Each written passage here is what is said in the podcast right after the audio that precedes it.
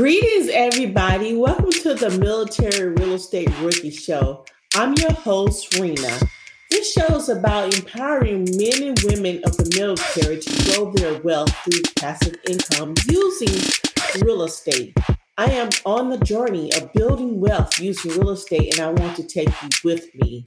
My focus will be through interviews and lesson learns and tips and different ways of investing while having fun and being in the military. The quote of the day is if it was easy, everybody would do it. I want to make sure that you guys get all the information you need, break it down, make sure that you A to Z learn how to invest in real estate. I'm your host, Rena. Until then, let's get the mission done and let's take this journey together. Hi, welcome to the Military Real Estate Rookie Show. I'm your host, Rena. This is episode five. So today's topic is about home buying checklists. What is a home buying checklist and how do you, why do you need it? You need a home buying checklist so you can go over the things that you want to have in your home so you won't feel overwhelmed. So here's some tips. So buying a new home is a big decision, right? So be confident in your transaction and not have any regrets. So I created a list and I want you guys to really listen about this because it really happens. Um, some of my home buyers, you guys don't know I'm a realtor. So when my home buyers say what they want instead of what their, you know, their needs and wants, they're all over the place. So let's just start from scratch. So do your research. What area do you want to be in? Do you want to be in the city or do you want to be in the suburbs? Start looking at homes to get an idea what features you want to have in your home. Do you want granite? Do you want wood?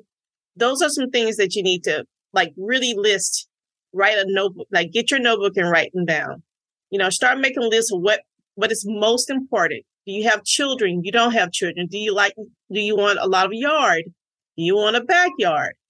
You know, those are some things that you can negotiate with and then you can look at the neighborhood and things of that nature and be realistic. Having fun, dream about the features you want. It's okay, but keep your expect your expectations in check.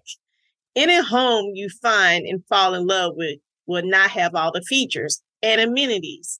You're not going to get 100% of your home. You're not going to get that. And a lot of times it's based off the home loan. What do you qualify for, right? So getting, get your finances in order when you're ready to start thinking about buying a home, you need to take a hard look at your finances. Do you have an outstanding credit card debt that you need to settle? Have you saved enough for the down payment? Also, you need to decide how much you need to be able to handle in a mortgage payment each month without putting a strain on your finances. You don't want to be house poor. House poor is when you've got so much house payment that you can't even put furniture in your house. So let's not do that, guys.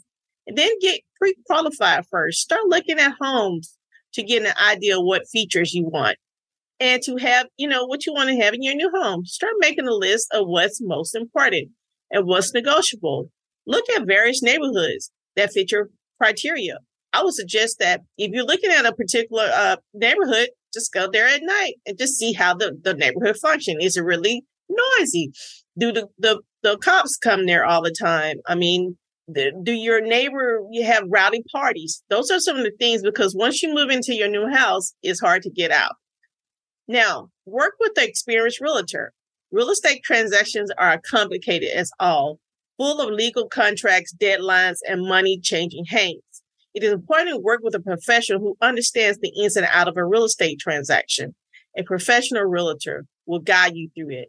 Make sure you're interested and protected. Realtors have a fiduciary responsibility to their client and follow a strict code of ethics. Interviews at least, I would suggest you interview at least three agents to find someone you feel comfortable with. Before I became a realtor, I interviewed a couple of agents and some fit and some didn't. So I just picked the one that I felt most comfortable, comfortable with and choose your moving timeline. Set a realistic timeline for your move. Real estate transactions take several months to complete from the time you get your pre qualification letter to the time you close on your new home. Keep an open line of communication with your real estate agent about how you soon want to move. You have to communicate that with your real estate agent so they would know what timeline that you will have to move. So start working on that checklist. Start gathering those documents. Start looking at your debt to income so you can have a smooth, not, I'm not saying easy, but a smoother ride when you want to purchase your home.